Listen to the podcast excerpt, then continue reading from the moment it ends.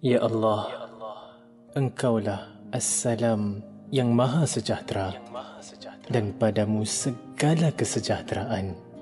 Berkatilah kami, bimbinglah kami, berpandu firman dan sabda NabiMu, firman dan sabda. Allah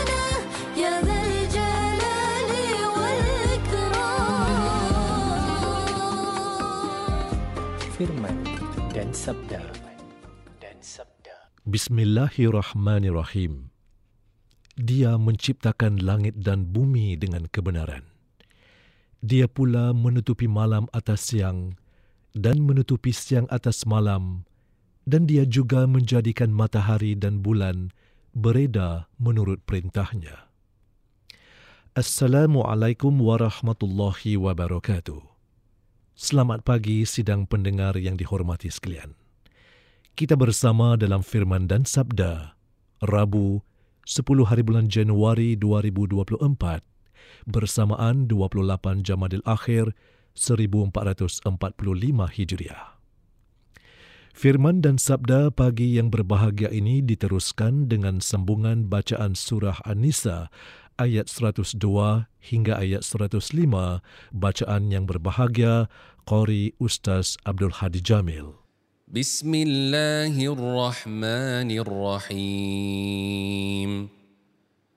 وإذا كنت فيهم فأقمت لهم الصلاة فلتقم طائفة منهم معك فلتقم طائفة منهم معك وليأخذوا أسلحتهم فإذا سجدوا فإذا سجدوا فليكونوا من ورائكم ولتأت طائفة أخرى. ولتات طائفه أخرى لم يصلوا فليصلوا معك ولياخذوا ولياخذوا حذرهم واسلحتهم ود الذين كفروا لو تغفلون عن أسلهتكم وأمتعتكم فيميلون عليكم ميلة واحدة. ولا جناح عليكم إن كان بكم أذى من مطر أو كنتم مرضى أن تضعوا أسلحتكم وخذوا حذركم ان الله اعد للكافرين عذابا مهينا فاذا قضيتم الصلاه فاذكروا الله قياما وقعودا وعلى جنوبكم فإذا اطمأننتم فأقيموا الصلاة. إن الصلاة كانت على المؤمنين كتابا موقوتا. ولا تهنوا في ابتغاء القوم. إن تكونوا تألمون فإنهم يألمون كما تألمون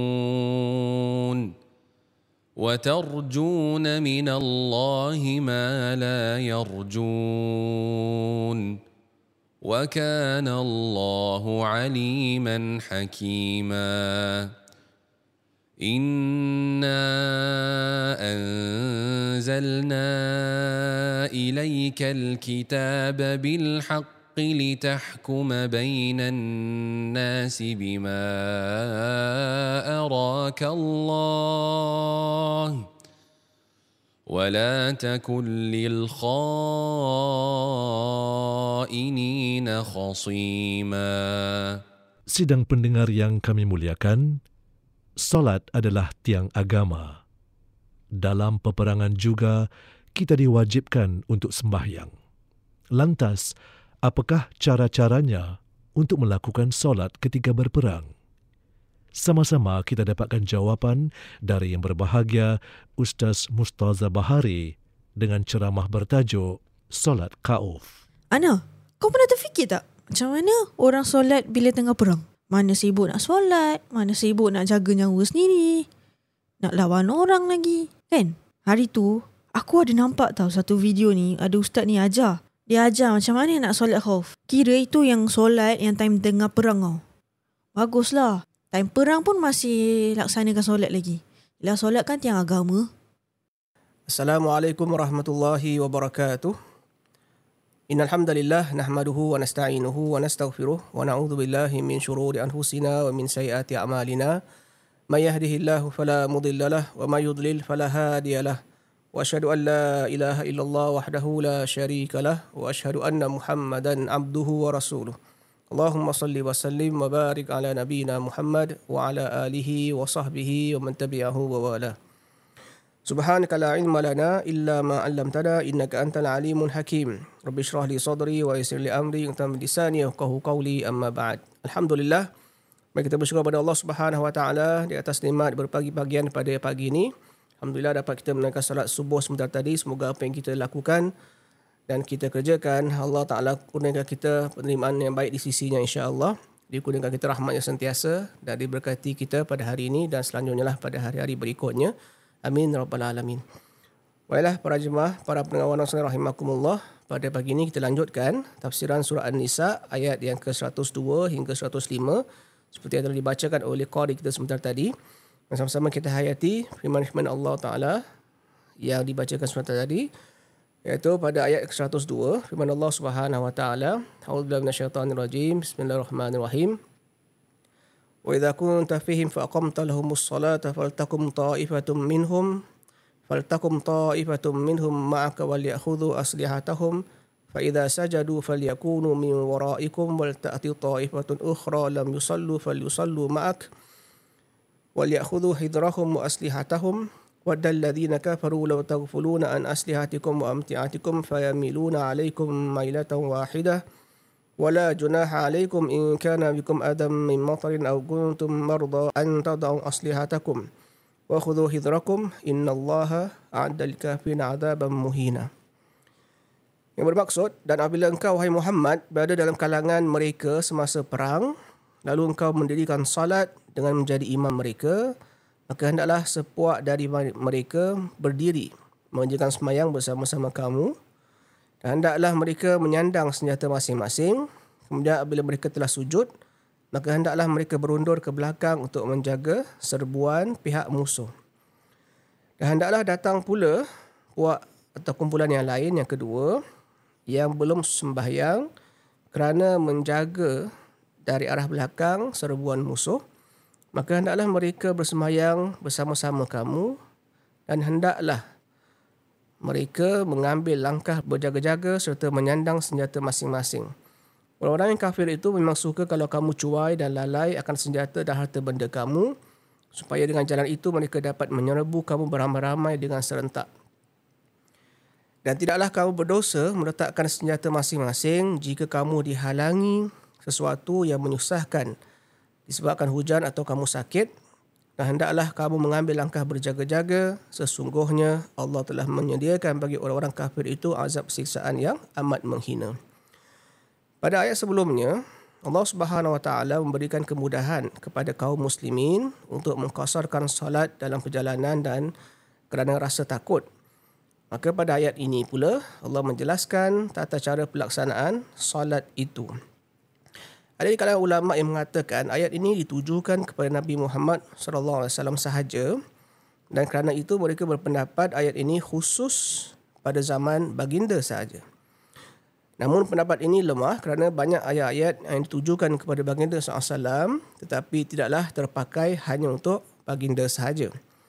Jadi yang tepatnya, Allah Alam, ialah dia bukan khusus kepada Nabi Muhammad SAW sahaja, tetapi kepada ketua perang yang berperang bersama dengan tenteranya. Dalilnya, kerana para sahabat pun melakukannya juga setelah kewafatan baginda dan tidak ditegur oleh mana-mana sahabat lain sekalipun.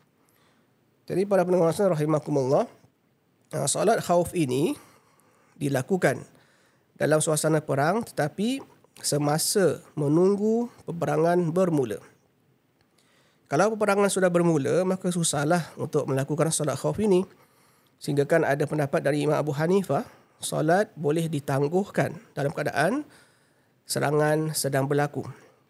Imam Malik pula mengatakan kalau tidak mampu untuk rukuk dan sujud semasa berperang, maka boleh dilakukan solat dengan isyarat sahaja. Salah satu riwayat daripada Imam Syafi'i pula berkata, semasa bergelut pun boleh solat juga. Allahu alam. Jadi solat khauf boleh dilakukan menghadap kiblat atau tidak kerana ada keadaan tertentu tidak boleh uh, untuk kita menghadap kiblat dan bergantunglah kepada kedudukan musuh. Kerana bahaya kalau membelakangkan musuh, uh, maka hendaklah kita menghadap kepada atau arah mereka. Maklumat yang lebih lanjut bolehlah kita pelajari daripada kitab-kitab fikih yang tersedia ada.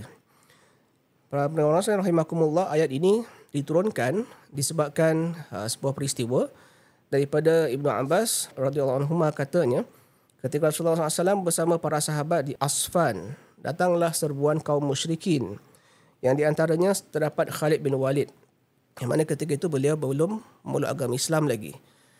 Uh, mereka berada di arah kiblat. Kemudian Nabi SAW mengimami salat zuhur. Kaum musyrikin berkata, alangkah baiknya kalau kita dapat membunuh pimpinannya dalam keadaan demikian. Iaitu dalam keadaan mereka sedang solat. Yang lain berkata, sebentar lagi akan datang waktu solat mereka, yang mana solat itu lebih mereka cintai daripada anak-anak mereka dan ibu bapa mereka.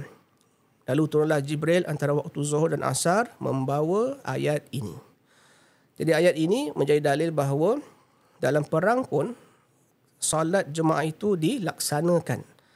Di sinilah petunjuk bahawa solat jemaah ada banyak fadilatnya sehingga kan kita lihat dalam mazhab Hambali pun menggunakan dalil ini atau ayat ini sebagai bukti atau hujah yang mana solat jemaah itu dikatakan wajib ke atas setiap kaum muslimin ya, dan mukminin kalangan kaum lelaki. Seterusnya, bagaimana tata cara mengerjakan solat khauf ini? Iaitu pasukan tentera dipecahkan atau dibahagikan kepada dua satu kumpulan akan solat sekali dengan imam pada rakaat pertama. Dan kumpulan yang lagi satu pula akan berjaga-jaga dari serangan pihak musuh. Yang kumpulan yang pertama solat dengan imam waktu itu hendaklah mereka sentiasa bersama dengan senjata mereka. Maknanya mereka kena solat dengan senjata yang boleh dipikul ataupun boleh di, diambil bersama ketika solat. Kerana kaum tentera musuh menyerang, maka bolehlah mereka dapat mempertahankan diri. Kemudian yang golongan yang satu pula akan berdiri di belakang untuk mengawal. Dan Allah Taala berfirman fa idza sajadu falyakuru mi waraikum. Kemudian apabila mereka telah sujud, maka hendaklah mereka berundur ke belakang. Iaitu mereka yang awal ni akan berada di belakang pula mengambil alih setelah separuh solat iaitu sudah sujud bersama dengan imam kumpulan yang mula-mula bersolat dengan imam tadi hendaklah berundur ke belakang. Maknanya mereka telah dapat takbiratul ihram dengan imam dan dapat juga sujud dengan imam dalam rakaat pertama. Mereka kena habiskan solat secara sendirian. Kemudian wal ta'ti ta'ifatun ukhra lam yusallu falyusallu ma'ak dan hendaklah datang pula orang yang atau puak yang lain atau kumpulan yang lain yang belum solat maka hendaklah mereka solat bersama-sama kamu. Sekarang kumpulan kedua pula yang masuk dalam jemaah mereka gantikan kumpulan yang pertama tadi.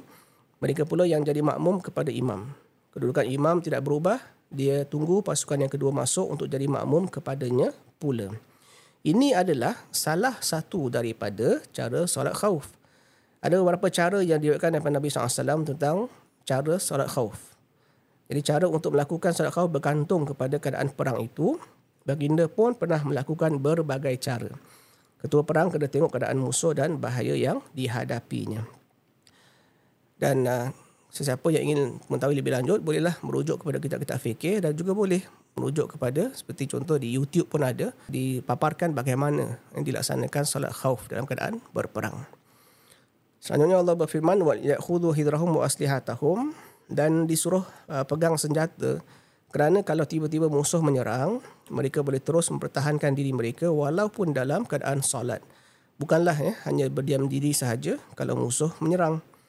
Kemudian Allah menjelaskan bahawa tidak ada dosa ke atas bala tentera yang sedang melakukan solat itu dan mereka perlu untuk meletakkan senjata iaitu bila mendapat satu kesusahan atau kesulitan yang disebabkan kerana hujan yang menyebabkan rosaknya senjata misalnya ataupun kerana sakit yang menyebabkan tidak dapat nak menyandang senjata-senjata itu maka yang penting adalah hendaklah bersiap siaga dalam menghadapi pelbagai kemungkinan yang boleh terjadi kepada kamu semua dalam medan peperangan itu akibat dari uh, dua keadaan. Maknanya kalau pun tidak mampu untuk menyandang senjata ataupun ya berada dalam situasi senjata itu tidak dapat dibawa dalam keadaan kamu bersolat, apa pun hendaklah mengambil pendekatan yang selamat untuk memastikan ya, diri kamu itu tidak dapat di, dilakukan atau diperlakukan oleh pihak musuh dan uh, kaum muslimin secara umumnya selamat jugalah daripada serangan pihak musuh. Itu yang ingin Allah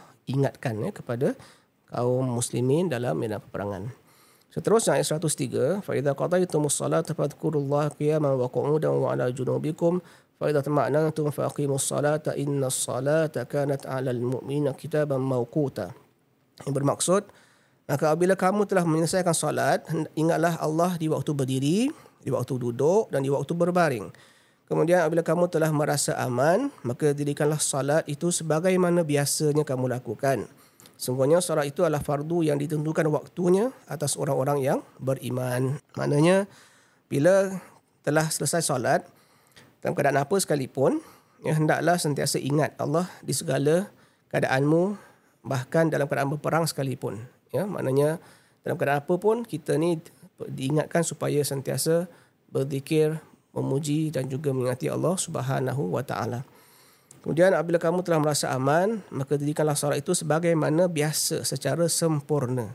Sesungguhnya solat itu adalah suatu kewajipan atas orang-orang beriman yang telah ditentukan waktunya, baik awal masuk atau akhirnya tidak boleh dipercepat maupun ditunda. Ayat inilah sebagai dalil yang menentukan bagaimana uh, solat-solat yang difardukan ke atas kita umat Islam, solat lima waktu itu telah ditetapkan waktunya iaitu subuh pada sekian waktu ya zuhur pada sekian waktu asar pun pada sekian waktu hinggalah maghrib dan isyaknya jadi itulah maksud ayat ini yang mana kita sebagai umat Islam tidak bolehlah ya uh, suka-suka hati kita untuk menentukan bila yang kita nak solat suka hati kita nak menentukan waktunya itu tidak dibenarkan sama sekali. Seterusnya ayat 104 wala tahinu fi batira'il qaum in takunu ta'lamuna fa innahum ya'lamun kama ta'lamun wa tarjuna min Allah ma la yarjun wa kana Allahu aliman hakima yang bermaksud janganlah kamu berhati lemah dalam mengejar mereka iaitu musuhmu. Jika kamu menderita kesakitan maka sungguhnya mereka pun menderita kesakitan juga sebagaimana kamu menderitanya. Sedangkan kamu mengharap daripada Allah apa yang tidak mereka harapkan. Dan adalah Allah Maha mengetahui lagi Maha bijaksana. Iaitu janganlah kamu berhati lemah dalam meneruskan usaha eh, untuk memerangi musuh-musuh kamu. Dan jika kamu menderita kesakitan sesungguhnya kaum atau pihak musuh pun menderita kesakitan. Tapi mereka itu terus tidak takut untuk memerangi kamu. Dan sepatutnya kamu adalah golongan yang lebih teguh kesabaran daripada mereka. Kerana kamu mengharap redha Allah. Sedangkan mereka itu hanya mengharapkan kejayaan di dunia jadi sepatutnya kamulah yang lebih berhak untuk terus bersabar daripada mereka dan Allah Maha mengetahui atas segala amal kamu lagi Maha bijaksana untuk memerintahkan dan memberi larangan kepada kamu. Para penonton yang rahimakumullah ayat ini diturunkan ketika Nabi SAW mengutus beberapa orang untuk mengejar Abu Sufyan dan pasukannya ketika mana mereka pulang dari peperangan Uhud yang telah kita sebutkan sebelum ini berlakunya pertemuan yang sepatutnya di uh, Hamrul Asad ya. Lalu mereka para prajurit dan juga para tentera Islam uh, mengeluh dan mengadu keadaan di mereka yang banyak luka dan kecederaan pada badan mereka. Dan ayat ini diturunkan untuk memberi jaminan bahawa apa yang kamu lakukan itu Allah Maha mengetahui dan sepatutnya kamu ni lebih tahan dan bersabar dalam keadaan kamu kerana Allah telah menjanjikan pahala yang begitu besar iaitu kalaulah kamu terkorban kamu akan mendapat pahala syahid insya-Allah. Selanjutnya firman Allah Taala ayat ke-105 inna anzalna ilaikal kitaba bil haqq litahkuma bainan nasi bima arakallah wa la takul lil khainina khasima. Bermaksud sungguhnya kami iaitu Allah telah menurunkan kitab kepadamu dengan membawa kebenaran supaya kamu mengadili antara manusia dengan apa yang telah Allah wahyukan kepadamu dan janganlah kamu menjadi penentang kepada orang-orang yang tidak bersalah kerana membela orang-orang yang mengkhianati. Sebab turunnya ayat ini para pendengar sekalian rahimakumullah ialah seorang lelaki dari golongan orang-orang munafikin dari Bani Ubayrak atau ada yang mengatakan Ubayrik. Salah seorang daripada mereka mencuri makanan dan senjata dari seorang lelaki Ansar. Namun orang munafik ini menuduh salah seorang yang soleh di tempat tinggal itu melakukan pencurian itu dengan meletakkan barang curiannya di rumah itu, di rumah orang itu. Dan ketika sebagian orang-orang mula mengetahui siapakah sebenarnya pencurinya, maka orang-orang dari kaum Bani Ubayrak atau Ubayrak itu uh, mula untuk membelanya di hadapan Rasulullah sallallahu alaihi wasallam dan uh, mereka meminta untuk dimaafkan sahajalah perbuatan itu. Menurut sebahagian riwayat Rasulullah SAW memaafkan orang itu kerana tiada bukti untuk dibuat pertuduhan. Maka turunlah ayat ini. InsyaAllah kita akan bincangkan lebih lanjut pada ayat yang berikutnya tentang kisah yang disebutkan pada ayat ini kerana ada rintitannya. Syekh Abu Bakar Jazai rahimahullah berkata dalam tafsirnya, Allah berfirman, Wahai Rasulullah, kerana keagungan kami, iaitu Allah, maka kami turunkan kepadamu Al-Quran untuk menjelaskan kebenaran agar engkau dapat menentukan hukum di antara manusia sesuai dengan hukum-hukum yang Allah ajarkan kepadamu. Dan janganlah kamu menjadi pembela orang yang berkhianat dengan menurut kata orang-orang yang menuntut haknya terhadap orang yang berkhianat itu dan mohonlah ampun kepada Allah atas perkara-perkara manusia yang telah kamu putuskan. Ketika kamu lebih condong kepada orang yang lebih fasih dalam mengungkapkan hujah dan buktinya. Atau orang yang lebih condong kepada seorang muslim kerana keislamannya sebab kamu berbaik sangka kepadanya. Sungguhnya Allah mengampuni dosa yang besar bagi orang yang memohon ampun dan bertaubat kepadanya dan memberi taufik untuk beramal salih setelah memberikan pahala dan menghapuskan siksaan yang uh, dikenakan ke atas orang-orang yang zalim. Jadi para pendengar rasul rahimakumullah ayat ini seperti yang telah saya sebutkan tadi secara ringkas uh, berkisah tentang seorang lelaki yang menurut riwayat Imam Ibn Kathir dalam tafsirnya uh, seorang munafik ya, yang telah mencuri makanan dan juga pada asalnya dia mencuri makanan tapi di keliling makanan itu ada senjata ya ada alat-alat peperangan seperti uh, baju untuk pergi berperang. Jadi dia curi sekali lah ya senjata itu dan curi sekali makanannya. Dan kemudian kerana telah menjadi heboh kisah pencurian itu maka lelaki ini telah meletakkan barang curiannya di rumah seorang lelaki ansar yang soleh yang baik Kemudian dituduh pula orang itu mencuri. Maka setelah orang kampung tahu, ya, atau orang Madinah tahu siapakah yang mencurinya, maka lelaki daripada Bani Bayrik ini atau Bayrak ini mengatakan bahawa dia telah uh, melakukan kesalahan, ya, beritahu pada kepala atau penghulu kaum dia yang dibuat-buat kesalahan tapi dia takut untuk menyerahkan diri. Maka itulah mengikut riwayat ketuanya itu berjumpa dengan Nabi SAW dan meminta supaya dimaafkan sahaja. Masalahnya ialah orang itu telah melakukan pengkhianatan. Ha, dia dia telah melakukan satu penipuan yang mana tidak boleh nak di diberikan pelepasan begitu sahaja. Ya, melainkan kalaulah kalau dia tu mencuri, kemudian dia mengaku dia sendiri mencuri dan dia menyerahkan balik barang yang dicuri itu kepada yang punyanya, mungkin di situ boleh di, dimaafkan. Tapi di sini kita lihat bagaimana Setelah dia mencuri, dia pula menuduh orang lain mencuri barang itu. Ha, so inilah yang membuatkan perkara itu menjadi besar. dan tidak semudah untuk dimaafkan begitu saja, dilepaskan begitu saja dari sudut hukum dan undang-undang dunia. Ya. Allah nak ampunkan dia adalah tu Allah kuasa Allah Taala tapi dari sudut undang-undang dunia orang seperti itu tidak layak untuk di dilepaskan begitu saja tapi perlu dihukum dan inilah Allah Subhanahu Wa Taala menegur Nabi SAW agar lebih berhati-hati dalam mengendalikan ya, kes-kes dakwaan kehadap orang lain di kalangan umatnya. Ya, jadi insyaAllah kita akan sambung lagi ayat berikutnya. Dan Allah sebutkan pada ayat yang berikutnya. Wastaghfirillah innallaha kana ghafurar rahimah. Iaitu mohonlah ampun kepada Allah. Sungguhnya Allah maha pengampun lagi maha penyayang. InsyaAllah kita akan kupaskan ayat ini pada sesi akan datang. Wallahualam bisawab. Assalamualaikum warahmatullahi wabarakatuh. Demikian tadi pendengar yang kami muliakan. Ceramah bertajuk Salat Ka'uf dari yang berbahagia Ustaz Mustaza Bahari dalam firman dan sabda.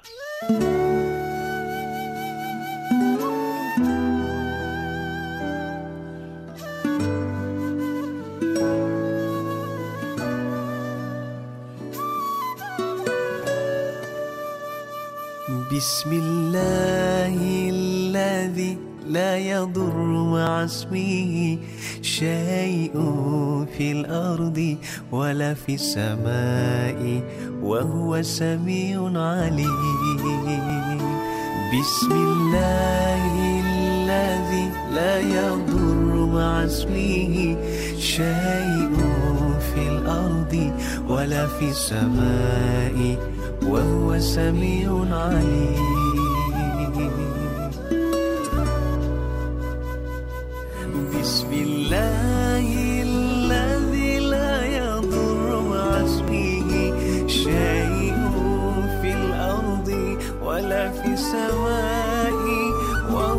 listen